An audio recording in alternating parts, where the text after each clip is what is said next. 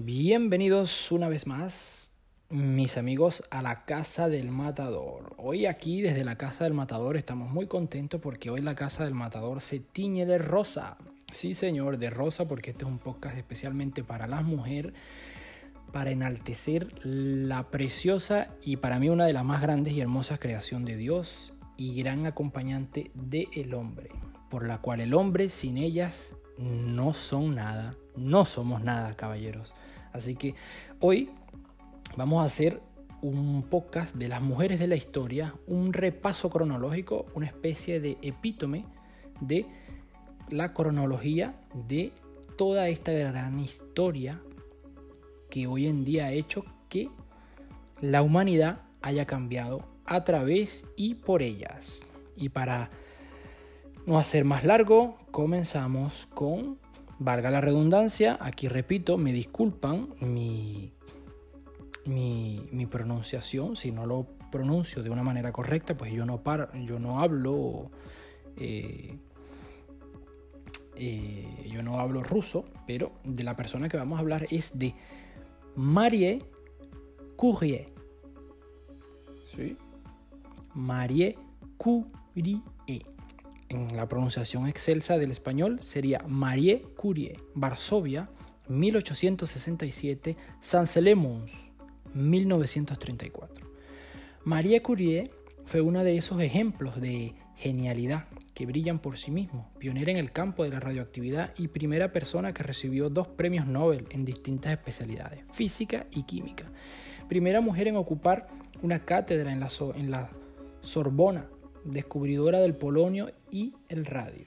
Compartió la pasión con su marido Pierre Curie y cumplió su sueño, llegando a la comunidad científica. Todos sus descubrimientos fueron llegados a lo más alto de la cumbre científica y nunca, nunca, nunca, nunca, nunca quiso patentar ninguno de estos. Una mujer pues muy bondadosa para los descubrimientos que realizó. Seguimos y ahora vamos con Frida Kahlo, muy conocida también. Frida, Frida Kahlo, Coyoacán, 1907-1954. Como pintora, Frida Kahlo ha inspirado a millones de personas a través de su arte indígena y surrealista, cuya pasión compartía con su marido, el muralista Diego Rivera. Frida es, con toda probabilidad, una de las primeras artistas en expresar en su obra la identidad femenina desde su propia óptica para esa época, rechazada la visión tradicional masculina. Su contribución ayudó a crear una nueva identidad para la mujer, lo que ha convertido un símbolo en la realidad. Grande Frida Kahlo. Continuamos con Simone de Beauvoir. Ça c'est en, en français. Simone de Beauvoir. Simón Beauvoir. Simón de Beauvoir. París, 1908-1986. Simón de Beauvoir nació en el seno de una familia de estricta moral cristiana que se arruinó durante la infancia de sus dos hijas. Se puede decir que este acontecimiento proyectaría hacia los estudios de Simón, de algún modo terminaron por hacer que escribiera la, lo que llevó por nombre El Segundo Sexo, una obra, una obra que se ha considerado fundamentalmente en el movimiento feminista y donde se denunciaba la educación patriarcal que limitaba a las mujeres al matrimonio y a la familia, solamente a eso. Posteriormente, obras como le Mandarin, 1954, o Una muerte muy dulce, 1958, demostrarían al mundo su enorme talento literario. Continuamos con Rosa Parks, Alabama, 1913 hasta 2005, en Detroit. Parks es considerada una de las primeras mujeres en luchar contra el racismo y el machismo.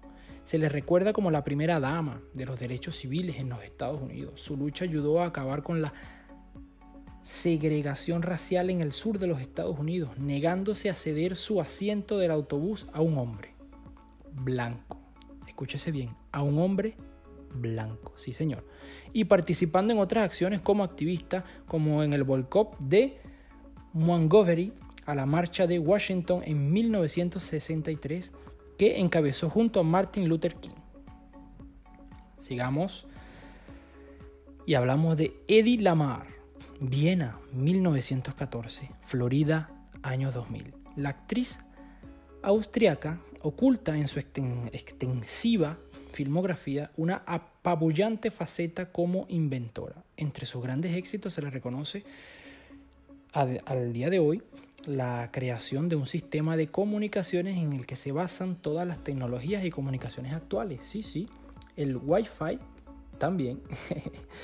y es que la mar está considerada su precursora. Otros inventos no tan conocidos son la invención de unos cubitos que convertían el agua en Coca-Cola y el diseño de un prototipo de avión más veloz para el magnate Howard Hughes, el aviador. Todos sabemos que el magnate invirtió mucho tiempo y dinero en el avión y bueno, estoy seguro de que muchos no sabían que gracias a Eddie Lamar es que él también pudo hacer uno de los aviones más veloces del mundo y fue gracias al prototipo de esta señorita austriaca, inventora y una muy grande eh, persona que ha dejado grandes aportaciones a lo que hoy en día conocemos como mundo actual. Ahora vamos con, me disculpan la pronunciación, Malala Yousafzai, Mingora, 1997. Recibió el Nobel de la Paz en 2014 como reconocimiento a su labor como activista en favor de los derechos civiles en Pakistán, siendo la primera mujer más joven en ser reconocida con este galardón. Malala recibió un disparo en la cabeza mientras viajaba de la escuela a su casa en la ciudad de Mingora 2012. En la actualidad vive como refugiada en el extranjero, concretamente en el College de la Universidad de Oxford, donde estudia filosofía, política y economías. Bueno, sin más nada que decir, un, un de todas las grandes mujeres que han sucedido en la historia, en lo que hoy en día llamamos mundo, no podemos ocultar que gracias a ella hoy en día estamos como estamos en este mundo y que la plusvalía que tienen y el valor que tienen y que muchos no quieren reconocer es que gracias a ella hoy en día somos mundo. ¿Sí? Porque somos entidad de cooperación. Jamás nadie ha conseguido nada solo. Escúchese bien, reflexión del matador. Jamás nadie ha conseguido nada solo. Así que bueno, esto ha sido todo por hoy. Abrazos, besos, enormemente bendiciones a todas esas mujeres, a todas esas matadoras que escuchan este podcast. Las queremos y las amamos. Chao, chao, chao.